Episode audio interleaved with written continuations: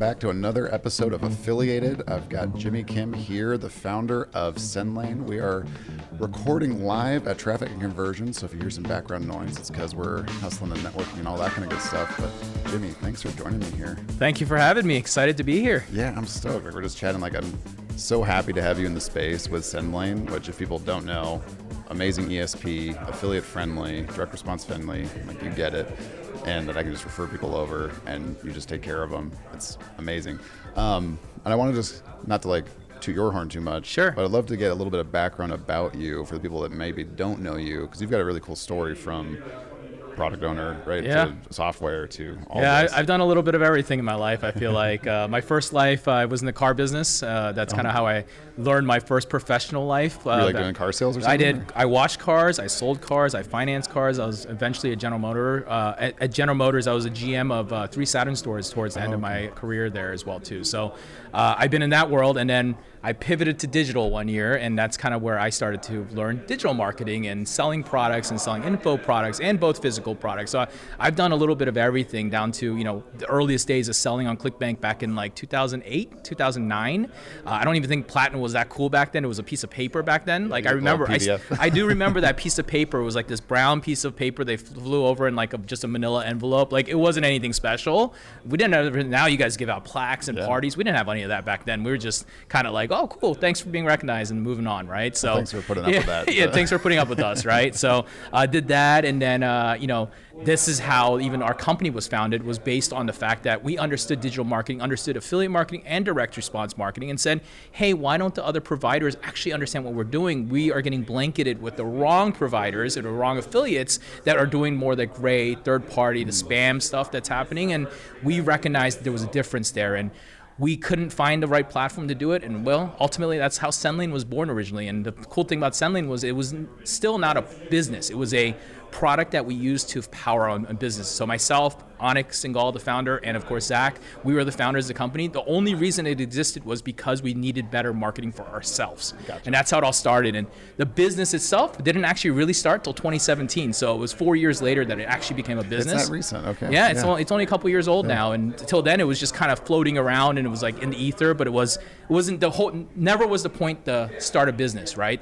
But then we saw the problem, the need, the necessity, and that's when it started to really evolve in our head as well, too. Would you maybe speak to like maybe the intermediate marketer, right, who uses ESP now or CRM, and I know CRMs are interchangeable in this case, but like, where do people in direct response marketing and affiliate marketing run into trouble with ESPs, and then why does that happen? Yeah, there's two reasons why. It's very simple. It's the data, right? So direct response or affiliate marketers tend to grow faster than the average normal person, the average Joe, right? So you get on the radar really fast when you're adding 1,000, 5,000 leads a day, where a normal Joe Schmo's getting 100, 500, you know, 500 is like on a big deal, right? But these customers, you know, these product launches happen, you get 30, 40,000 sales in a day or two. That's scary, and that throws off red flags all over the place if you don't know what's going on there. The second thing is the affiliate link or the referral link. You know, I don't think there's anything wrong with the affiliate link, but however, the abuse happens with it, right? So when you think about affiliate marketing in a blanket term, it means that you're just simply referring to your, you know, your favorite customer or your favorite product to your customer and so forth. But there's another world where it's like, you know, very more spammy, where it's like, here's a Lyft offer, here's an Uber offer, here's a home loan offer and stuff like that. And they get mixed really well together. And so ESPs are just like, you know what, we don't want to do anything referral or affiliate marketing because we don't want to sit there and dive into each one of those businesses and understand them. We'd rather just look at you and say, if we don't take this business, then we don't have to deal with this problem, right? And that all triggers out. And there's a lot of other things we can talk about, but like when you think about that side of things, and the reason why it comes in is those links and the referral, affiliates don't tend to understand, but they don't know what's on the other end sometimes, right? Like how the other side of the customer is going to be treated. Sure. Yeah. And that's where like people get worried about it as well too. So I think that's really the general reason why other ESP CRMs don't like it. I think even us, we say that we'll accept it, we have guidelines behind it, but we don't just blanket openly accept it either, right? We talk to the customer, we even have a great blog post about, is Sendlane affiliate friendly? Because we found people Googling that, and we put a post up all about it. We break down exactly how we are. Still branded, still gotta be, you know, still got to be your customer, still got to be your own list. You got to be mailing things in, within your vertical and space. You can't be like. But Jimmy, I just want to slam my list with offers. Yeah, well, that's the 2011 way of thinking, you know, and people are still doing that, unfortunately. But, you know, I think that's one of the things that we think about in our company as well is like the evolution is happening, the change is happening. And, you know, as everyone's maturing as a company, I think it's really interesting because we see the marketers and the people we knew back when I was in my 20s and early 30s, I you know, we were still younger, but like even the generation of the marketers have aged as well too, because those early pioneers have now evolved into real businesses and become more and more mature. They've got employees now and stuff like that. It's crazy because back in we just contracted everything, right? We used not Upwork before, but that was called Odesk. Yeah, and you just go on Odesk and hire like random people. You had no idea who they were, and they'd help you do these kind of things. And now you have employees and people and team members. Partnerships are now bigger. Back then, partnerships were kind of like a little bit flaky because they wanted to always compete against each other, and now we're in co-opetition, right? So I always think about like how things have changed a lot. It has changed a lot. Yeah. So when you see brands, or even let's say an offer owner, they're maybe not a brand yet, quote unquote. You know, there's a difference there. But like, are they needing to adjust their strategies now more than they used to? Like I said, they can't just slam offers anymore. Like.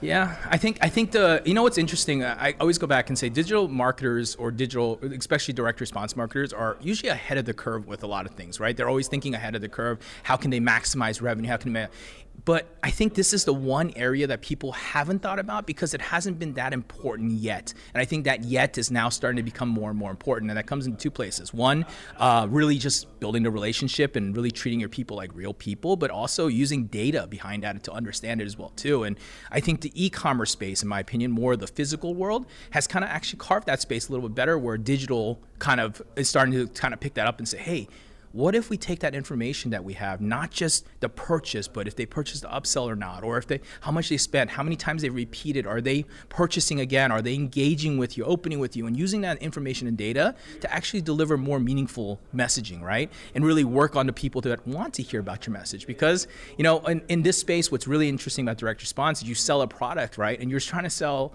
products that are complementary to what you're doing today, right? But that can get overwhelming kind of fast as well too. And I think that's where people need to start thinking about, hey, like, let's start sending more meaningful. It's about impact and about really being able to help the people and show them something great, but you don't want to overwhelm them. And then that's when they end up leaving you because they don't know what to do anymore. You know, they bought like a, I don't know, a how to build a bird shelf or something, I don't know, a house or something, right? And they bought a thing like that. And then you start sending them woodworking things and other things, right? But eventually you get overwhelmed really fast, and I think attrition happens, and that's one thing we've seen in this market, especially with the people who are still doing the batch and blast type idea. Attrition is at an all-time high for those types of leads right now, yet the people who are actually building true relationships. When you say attrition, is that like unsubscribe, is that spam compliance, is that kind of? All of the above, yeah, I think, is lead attrition is happening really fast in this space because the ones that aren't really taking care of them, but then you look at the ones that are really taking care of their customers, and they're just, they've got this lifelong journey and group. Like, let's look at Anik as a perfect example, as someone who I've known and watched, I've worked with him, I was a partner of his, he was my partner, and he's always managed his list, keeping that information and thing. And I've watched his list because he's been using Sendlane for years. So I've watched his data, and you can see the way that he treats his customers, the way that he's meaningfully going after it. He's generating more revenue than the average Joe, and his customers absolutely love him. I think that's key there, right? Because I think a lot of people associate, they might hear what you're saying and go, oh, this means less revenue. Yeah. Right? But really it doesn't. No. Right? Because you got these customers really trusting you, really agreeing with what you're saying, and they'll buy more from you, buy higher ticket products from you. Absolutely. Right? So you can start to ascend and really upsell them and add a lot of value at the same time. Yeah. So, and I think, hold on, and in that thought process, I think the big difference is someone like Anik has met his customers pretty often, right? Yeah. He's got trade shows and different things that he does. And some of these people on this side don't meet their customers very often. They treat them like a number as opposed to a person. And I think that's the difference that he gets. And he understands that this person can be their advocate to help them organically grow, to continue to buy products, and that's how you become a lifelong customer. Do you think you have to be, quote unquote, a personal brand or a brand to be able to do this? Or do you think if it's more, I guess what I'm going with here is sometimes you see like an offer, right? And it's not really wrapped in a brand. It's like, I've built this list on a weight loss offer. Mm-hmm. And it's like X weight, Y days kind of thing. Like, can they still take that same approach without having it wrapped in a brand? I think the approach can happen. It really just depends on what the mentality and what the goals are within the business as well too. And there's nothing wrong with the whole turn and burn and like pushing hard. Like that's your model, that's your thing, they're your opinion. I like to build a business that's lifelong and sustainable. So it's your opinion that you have to have there. But ultimately, I think yes, you can still do it, right? So think about daily deals, for example. Why do people subscribe to daily deals and stay on there and stay forever on or TravelZoo? Because they want the deal. So maybe this is the deal guy, right? It's all about, in my opinion, how you train your subscribers, how you teach your tribe, how you're gonna act. Now, when you do turn and burn, you know, the hard thing is there, you don't have to do it where you're just hitting them with offer after offer after offer. But if you do it in at least a personalized voice or show them why, give them the understanding of more than just, you know, you're gonna lose some weight here, but more being able to be like, hey, you know, because you're this subscriber and you've done this, this is a great compliment to this because of X, Y, and Z. It really takes the subscriber to a different level of thought because it shows care, right? And that's, I think, what people want. People just want to be treated like humans nowadays, right? So that's, I think that's, yeah, not just a commodity. And you know, even the people on those lists know, because I think the biggest thing that happens in this space that's interesting is because it's co-opetition and, you know, I'm promoting your offer, you're promoting my offer. Well, you're on both our lists, right? But if you treat me with as a paycheck, but this guy's like talking to me, well, I'm going to stick with this guy, not that guy, because why would I want to stay around and listen to him, right? So like, I think about it like that, and I see it right now because you can literally see the ones that are building brand and value are succeeding, they're skyrocketing, having the greatest years of their lives. And then the ones that aren't, they're struggling, they're having data problems, they're having deliverability problems, they're having all the different things that can happen with it. Let's talk deliverability a bit. That's a big topic for a lot of people, right? Because that directly affects revenue, right? I was chatting with Rich Sheffer, excuse me. Sure. And he was explaining the way he put it, which I hadn't thought of before. It's like for every email that a customer doesn't open, hurts your reputation with the ESP, and I want to get your opinion on that. Like, should you be going for max open rates you can get while still adding value, not just, you know, gamified silly tactics to get open rates? Like, how important is open rate to deliverability, and what are some other ways people can actually boost their deliverability? Sure, open rates are flawed. Very flawed, actually. Super flawed. And I think people use that because it's the easy metric to peg. It's the easy metric to tweak. You know, when I say you have a 3.5% click-through rate and tomorrow it's 3.6, that doesn't sound exciting. But if I say you have a 15% to 20% click open rate, that sounds exciting. But the reality is it doesn't matter if they open your email or not. It's all about the click. And ultimately, the bigger thing that comes out there is there's a lot of bots, there's spiders, there's all these other things that really affect your open rate, where click rate is really true to telling that the person is interested in your product or service, right? Is, using Sendlane as the obvious example, is Sendlane looking at click-through rate to distinguish this is a healthy list or a healthy? Okay, absolutely. We don't look at just open rates. We look at a lot. We look at not an open, we look at clicks, and then we drive the clicks to separate them. There's a good click and there's a bad click too, as well, in my opinion. So a good click is obviously your offer, your call to action, but your bad click is your unsubscribe buttons to manage. Who is this? You know, the question of who.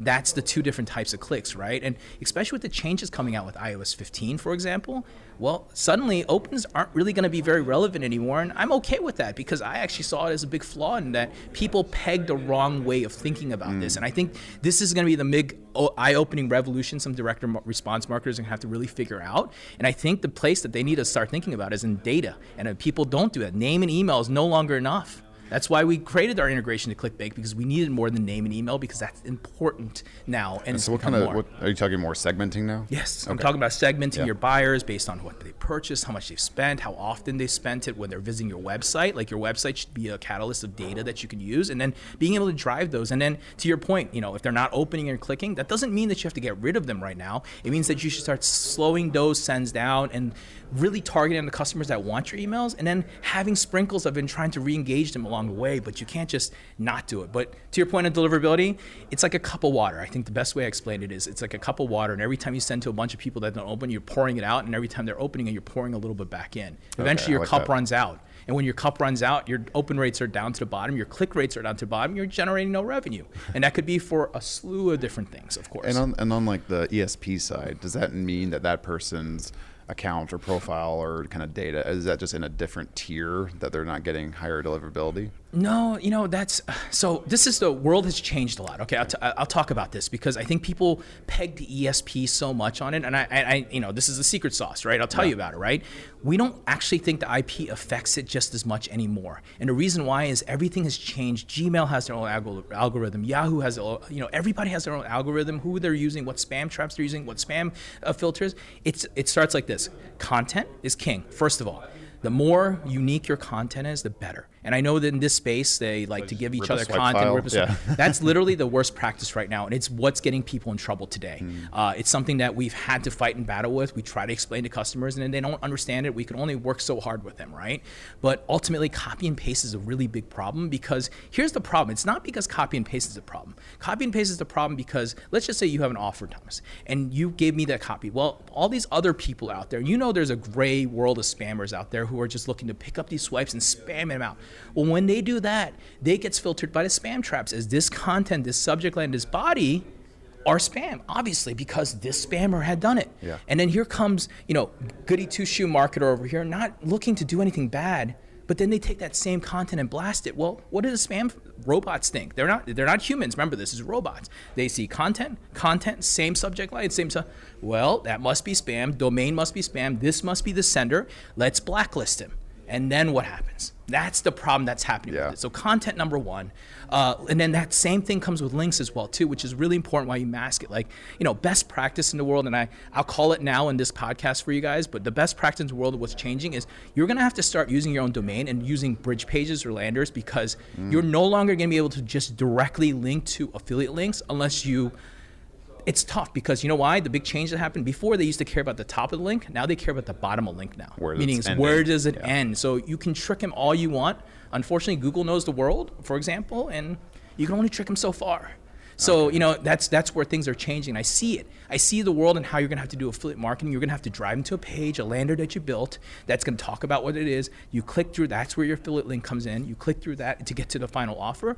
That's a pre-sale page. It's nothing new. Yeah. Jeff Walker, PLF, all these things in the way back in the day when I learned that PLF back. That's like all native advertisers have. That's to do all it ages, is, right? Yeah. Correct. And really, the direct response world hasn't adopted that just yet. Gotcha. But they do need to start adopting that, because that's how you will maximize your deliverability. That literally is the key right there. If you're domain name to your end link is the same, you have increased reputation across the board when they see that, because they think, oh, they're just taking it back to the website. And you probably, like, on the pro side of that, you probably get better data too of what your customers are doing on the pre-sale page, what's resonating. Let's just imagine your Google Analytics, right? Exactly. You can see your demographics. Maybe you thought your male 45 to 50 and suddenly you're like, oh, I didn't think about that. There's females, right? You can also see how they're engaging on your website. You can see how long they're staying on your website. You can use all that data to drive better marketing and engagement down on the other side. End, yeah, that's it. That makes a ton of sense.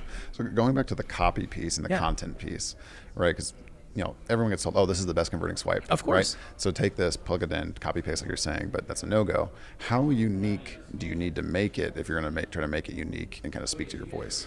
So the rule of thumb is 40%. Okay. So what I like to say is use the framework. If they've proven that framework works, we can come up with synonyms. We're marketers. We're supposed to be smart about this. We're copywriters. We're supposed to be smart. So come up with that unique twist to whatever the market, but they've just given you the framework, what's working. What's the hook that's working? This is the story, exactly. This is how it sells really well. But is it truly selling as well? Maybe, maybe not, it depends, right?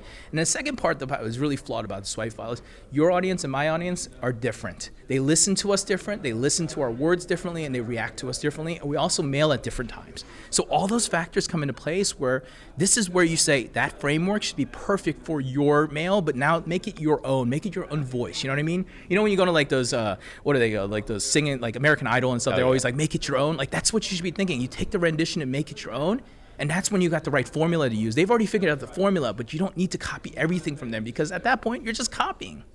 And I know it's about speed and all that stuff, but reality is this is the way that marketing, and the ones that I see continuously through our thousands of customers that do the best in this space, all do it this way. They all write custom, they all have a voice and a tone, and you can always tell when I read it without even knowing who it is, I know who it is. That's how it should be, and that's how Anik does it too, that you know who it is, you know? That makes a ton of sense, yeah. So going back to some of the data a bit, and maybe some tactics, if you will, but I want to stay on with the quality stuff. Like, where do you see people needing to pivot past, you know, the, maybe not pivot, what are some tactics that people can be doing that add value, that get the clicks, and can do this in their current operating structure? Yeah. Obviously, you need to have the right tool to collect the data. That's the most important thing. And regardless of our tool or any of the competitor tools that you're using, just make sure you have a place where you can collect the data so that you can actually understand your customer a little bit better. Do you have, when you say tool, do you mean ESP? Yeah, it starts at just the ESP. Yeah. Like, you know, like when we pull, for example, when we're with ClickBank, for example, and your customer, we don't just get abandoned carts, but we also get your actual customer, what they purchased, how much they spent, what their location. We get all the information that ClickBank is offering, and what that, the whole point of that is, so the customer, the marketer, can actually do better with that information. You know, I think people lose opportunities because upsells aren't happening, for example, because they just pour them all into one list because they want to batch and blast. But what if you already knew if they purchased an upsell or not? That alone is a small tactic. Well, it's a much better customer journey too, right? Because we're just gonna, it's like, I just bought that. Like, why would you be directing to a third party?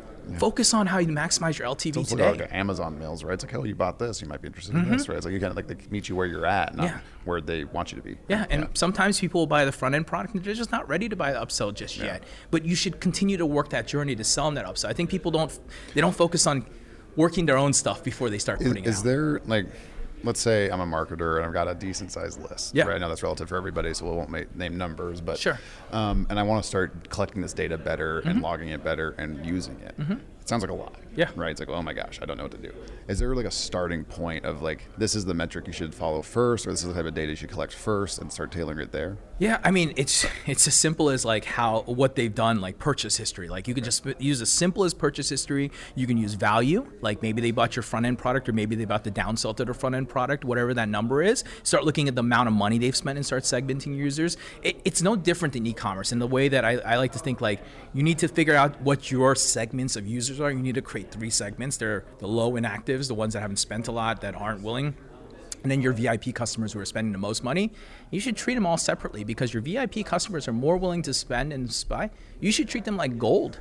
And you know, your middle segment, your goal should be, how do I drive them to become my high segment? And at low, you're just trying to get them to buy and open their wallets up. And you should be treating them with three separate emails, three different communications, because they need to be resonated differently. One needs to believe in you more. One believes in you so much that they'll buy anything you tell them. And one is like, I like you, but I'm not sure if I want to continue on with this, right? So you work with each one of those differently. And I think that's the way I use it. So if I'm using just the basic data, I'm using just purchase data. If I want to get really deep, I look at intent, I look at devices, I look at information around how they've engaged with you in the past, not just on your email or SMS, but also even on your website. Are they coming back to your website? Are they looking at it more often? You know, retargeting is a big thing, right? But you can do that with email, with remarketing through email as well too, and by your website, right? There's just so much technology out there. And the cool thing is, it's not hard to do anymore. That's the cool thing. 10 years ago when we were doing this, this was unheard of. Like the idea of what we were trying to do and what we're trying to solve, people couldn't figure it out. But now it's like normal. So with this kind of, is any of this data at risk of some of this like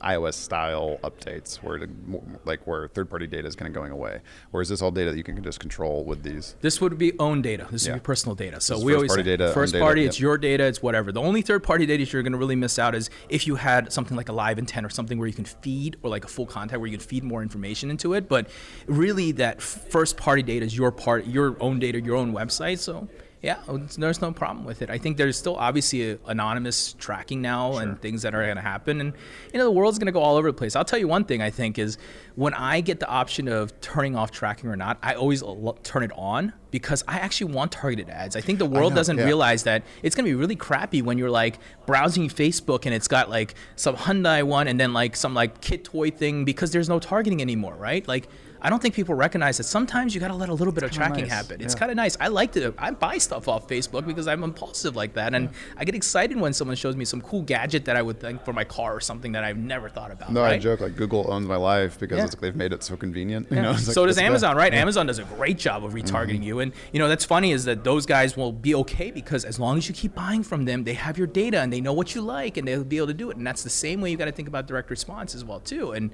I know a lot of people think, oh, I have one product or whatever. But you're gonna expand. Everyone's gonna have more lines of product. You might as well get the right information and understanding of them along the way. I love that. Yeah. When should people be cleaning their list, and is there a good way to do that and kind of like keeping it help pruned, I guess you could say. Should be all the time. All the time. All the time. It should be either using an automated system or doing it. And when I talked earlier about what kind of rules do you recommend for people to follow when they're wanting to keep their list pruned and healthy? Yeah. So you should be looking at a lot of things, from engagement, right? So that's opens, clicks, website visits. Then you should secondly look at actual date and time. How long have they been on your list as well too? Confirmed or double opt-in versus single opt-in people. Like there's all these little metrics that come in, and then even your high value customers. Like if you know your customer is a high value, you should be treating them differently, but you should also not get rid of them just as quickly as you get rid of your low end partial or person who's never bought from you. So you should be treating it almost like lead scoring. You know, in the B2B world, we have lead scoring, right? Yeah. In the B2C world, there's no such thing as lead scoring. And I think that's something that's missing out there. And so there's automated systems. We have automated systems that you can do it with. It's not bad. It just takes the basic idea of open or click and says, did they engage on something? But you know, the best hygiene people are not just taking that information and really just carving out the right people, doing a lot of testing, sending core segmented emails out and so forth, and then really making decisions based on that as well too. So you know, you take your subscribers that never purchased and you look at them, how do they engage, look at their history, how long have they been with you, and then you start chopping them down. You can't just chop them with a knife without thinking about that clearly. Yeah, that makes sense. Yeah. What, other than Anik, is there some other people that other lists that people could get on to see who does it right? Ooh, that starts getting a little gray. Will I don't like to talk about. That's fine. I'm a little. I mean, they can talk to me privately about that, and I'm happy to share it, but not publicly. I don't want to put customers on blast and have a bunch of marketers follow them and copy their stuff. Makes total sense. Yeah. I can say Anik because you know he's a friend, and he's probably still going to get mad about it, but it's okay. Everyone's on his list anyway. So. Yeah, no, it's what I like to do with following some people's lists and stuff is that you do see it's like, oh, when I engage with this automation happens. You really start to learn around that. Yeah, right? Or your Facebook ad starts popping up, and you're following you around, or you missed it. You can always tell when someone's a better marketer. You get followed around, but in a right way, not the wrong way. You're not just getting emails, you're getting browbeaten. Exactly. There's other things that are happening and you're like, oh, wait, it's all connecting to me, you know? Yeah, so that's cool to see. Yeah. Nice. What are there any obvious mistakes people make when they're choosing an ESP other than just not choosing Sendlane, but like what are some things that people should be mindful of? And like maybe it's a feature set, maybe it's just other kind of lay of the land type stuff. Yeah, I think it's just feature set. Like, how advanced are you? What are you willing to do? Sendlane's not for everybody. Like, you don't come to Sendlane when you have no clue on technology and stuff. We know that about our products. So like, that scares people where they might need a really more basic product out there as well too. So understanding your stage, understanding your needs, obviously understanding what you want to do and making sure it's realistic at the same time as well. And you know, just that's really it. And then price and everything else kind of comes into place. But for us, for example, like we care about the customer service side so much. And I think people also care about that as well too. And that's important. Test the customer service. Like we always make a joke, our free trial service, customer service is better than people's paid customer service. We have that for a reason because we know that first impression is so important. Well, go get your first impressions. I don't think that we should be the only choice. You should always check out other platforms, but come around and make sure you understand, do you like the product? Is it easy to use? How's the integration working? How's the product work and flow? How's the customer service works? How's the pricing work for you? You know, like not the pricing might not work for you everywhere as well too, but you know, it's a decision. It shouldn't just be, this is what everyone should use and that's it. Like you should still do your educated guess. I'm a pretty logical guy with that stuff. I think that you should, and I do that same thing for any product I buy, right? Sure. That makes total sense. Yeah. I think you might have insight into this. How big of a team is running an established email list when you're talking about the level that you're talking about, right? Where you're segmenting the three different things, they're getting different emails, or different sends, different times. Like, who's running that for somebody? Usually they have an email guy, like an email marketer with an analyst, and sometimes a copywriter. So it's usually 2-3 people usually.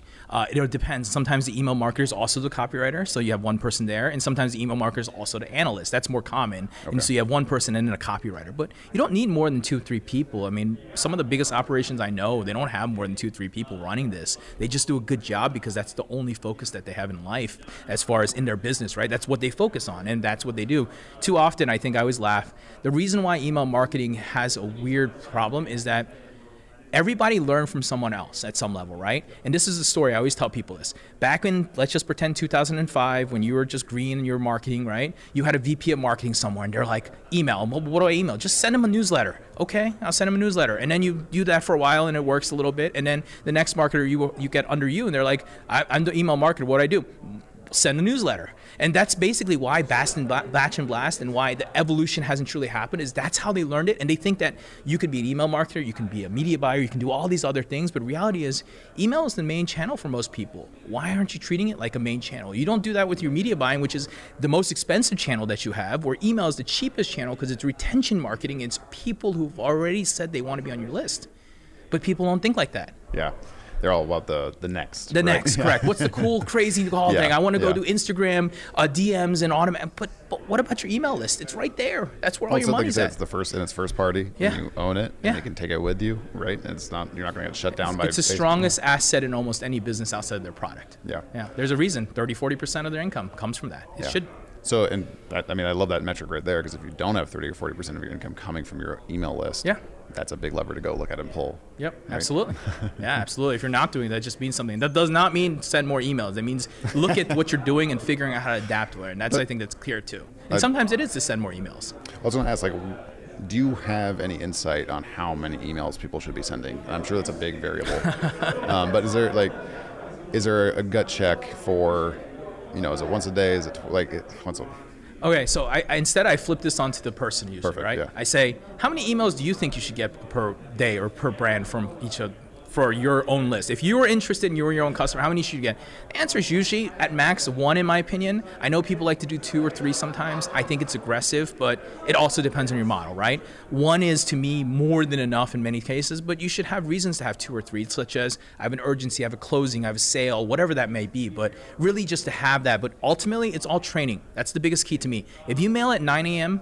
on Monday, Tuesday, Wednesday, Thursday, Friday, always mail at 9 a.m. Monday, Tuesday, Wednesday, Friday. Don't change that thinking that you're pattern interrupting or anything. People expect different things, and in their day cycle, people are a creature of habit, so they expect a certain thing to happen. Should you, if you're getting more, not aggressive with email, just more tactical with your email, is there a stage where you should be just testing, though, and like kind of sending different times to see what's getting better open? Absolutely.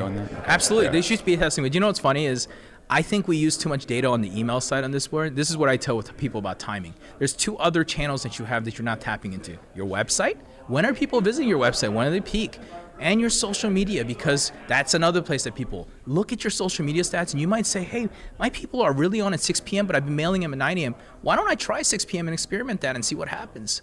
And sometimes it works, sometimes it doesn't work, because they're still used to your 9 a.m.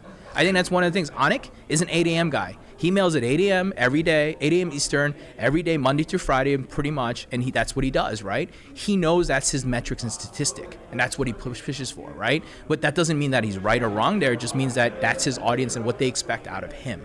I imagine that builds a baseline too, so you know if something under or overperforms, it's not because you mailed it at a random time. Yeah. Correct. And you can say, you mail at midnight once in a while, and it'll spike, and you'll be like, oh, it's all about midnight. And you're like, well, not really. If your customer is U.S.-based, most customers aren't up at midnight, so you just got lucky that day for whatever reason it might have been. So test it and keep optimizing it, but it's also about being steady and doing the same thing over and over again. So there's like a guide, it's hard, right? That's why you need an email marketer to test and think about these things. You need the right tool to experiment and split test that with it as well too. And split testing is no longer just subject lines, obviously. I know people optimize for opens. Well, now that iOS 15 is coming, you can't optimize for opens. So now you got to optimize for clicks or revenue, and that becomes the body and the CTA and the call out. It still matters, the subject line, a little bit less, because CTA is a whole different animal than that, right? Yeah. So it's copy at that point, right? It is, yeah. What, if you're a solopreneur, you put yourself in that kind of shoe, and you're like, okay, I need to do more of this.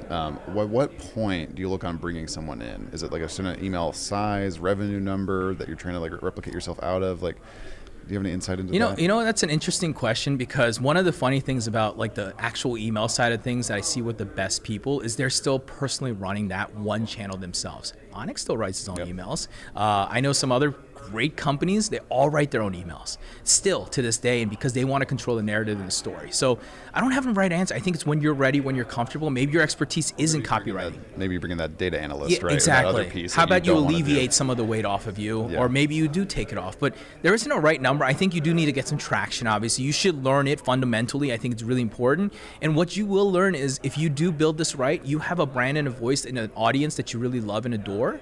And if you do really have an audience or a list that you really do adore, then you'll want to be a part of that to send that message out. That's the number one thing I notice is any good brand, especially, always has that person who wants to continue to write that, you know? And I think it's part of just the business, and they understand how important it is in their revenue. So, but if I were to think about it, I would say you still want to still at least get to at least a 10 to 20,000 list before you start thinking about outsourcing. Because when you outsource it, I hate to say this, but like agencies or anything, they don't care as much as you care about your own business. And that's the truth in reality. They've got 10 other businesses that they need to care just as equally as much. And you shouldn't be outsourcing it out when you don't need to just yet. Go hire some of the other stuff you're doing, like customer service maybe you're doing, or product building, or all these other things. Try to keep the core of what that one thing is, because that's your lifeline and the one lifeline that you have, and you might as well own that, right? So that's how we think. At least I think about it like that. That's the one place that it's hard. A lot of companies and founders don't want to let go of that one place, and I think that's the right move.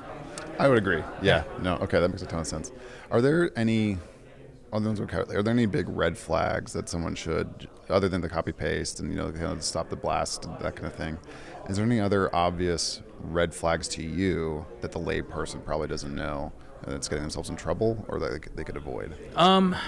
Otherwise, I guess it's just the offer itself. I always say, like, when you get to the offer, I know ClickBank does their due diligence on every offer and everything else, but not everyone uses ClickBank. Unfortunately, they should, but they're not. They have third-party offers. But look, that's what I say. If it smells like a scam or it looks fishy, it's probably fishy, and there's a lot of chance behind the problem. So just make sure that you're representing yourself well, because as an affiliate marketer, anything you promote is a representation of yourself. So, you know, I think too many people, at least I know, when you're on a rush, you're not thinking about anything. You don't even think in what that offer is, what they're selling, but just look for a second and just make sure that you're vetting and say, hey, I would like that if I was on my own list, and I think it would do well. It's not just about money, in my opinion. It's about making sure you're serving to your tribe correctly. You're adding value. Yeah, right? You're showing something of value, right? And I think that's, ClickBank does a great job with this, but not every offer network does that great job where they're really, truly doing their diligence on the offer. And ultimately, I've seen some offers and said, that doesn't look very real. You know, I mean, it doesn't seem unrealistic. And that is now a representation of your brand or your email right there, right? Because if they do buy that, what's going to happen? First, they're going to get on their list. Two, they're going to get blasted with more offers. And three, they're going to always remember that you were the one that referred them to there. And if it was a negative experience, they're going to give you that negative mark just as much as the opposite side. When you're positive, they say, thank you for introducing me to people. I love that approach. Yeah. That's how it should be. You should be getting thanked for every time. Like a one-to-one referral. Yeah, almost, that's right? How it should feel. It should feel like you're getting thanked for every referral, because you're helping them continue to push forward in their life for whatever you're doing to help them out as well too. I love that approach. Yeah. So it seems like the big things here to me are, right, stop the copy and blast. You know, right, or at least get to 40% unique. Yeah. Is it 40% unique? Yeah, 40% unique is a good one to say. Yeah, which is probably not a perfect number to follow, but, you know, write in your own voice, craft copy in your own voice. First-party data is huge. That seems to be the big trend moving forward, right? Correct. Yeah, and how to segment that out. And then as you can, layer in a lot more, take that data and actually leverage it and get smarter about how you're sending on a human level. Yep, exactly. Yeah. And just make the experience better. That's number one say, is just make the experience better. I always look back. I come from SEO before performance marketing and stuff. And it's like, if you look at what Google or Facebook or any of these platforms do, they want a good user experience. Yeah. Right? And that is inherently a good thing. Yeah. Right? It can lead to more time on Google, more time on Facebook, less time on your site and things like that. But just meet them where they're at and provide a good customer experience, a good user experience to the person, and you'll be rewarded in kind. Memories. Just leaving good memories. That's really it, right? People live for memories, especially the young generation right now. They're all about memories. They're not about money or value. They want memories, and leave them a good memorable expression, and they will talk about you. I think that's the one thing about great memories is you get talked about. Yeah. No, I've been listening up on like the dark funnel, right? You don't always know where your customers are coming from. Like, they could be experiencing your brand across multiple channels where they ever make a decision, right? And your email list is part of that. You're correct. You know, you can probably get more data into that because of this first party, but you know, you can be surveying them, segmenting them, figuring out how they came onto that list, even treating them differently because of that. Yeah. You know, so it's going to be pretty compelling. Yeah, exactly. I'm with you on that one too as well. Where, if people want to reach out or like get to know you better or Sendlane better, like what is a good channel for that? You know, I'm one of those weird people that float around a lot of social channels, but I don't interact with a lot of places.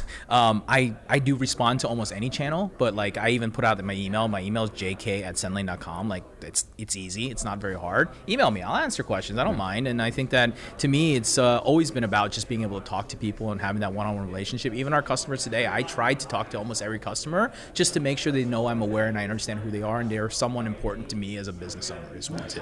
And I think that's really important. So that's the easiest way to email, but you can find me on Facebook, on Twitter, on Instagram, everywhere. I'm pretty modern with this kind of stuff. I love that. Yeah. No, I think I told you this before we hopped on and stuff, but I always really appreciate the knowledge you put out, especially in like some of the Facebook groups we're both in and things like that. Yeah, I can tell you're just trying to leave people better than you found them, yeah. Right? Whether it's helping Sendlane or not, you're just like, hey, this is what you should be thinking about. This is what's happening. So you're super knowledgeable. You're putting some great stuff out there. And thank you so much for hopping on this podcast and sharing your value with our listeners. Yeah, absolutely. Thank you for having me. It's always fun. And you're right. It's my entrepreneur journey to leave something better than I met it. And that's my goal. And that's how I leave my legacy. So that's where I'm here. So yeah. I love it. Thanks, Jimmy. Yeah, absolutely. Cheers. Happy scamming.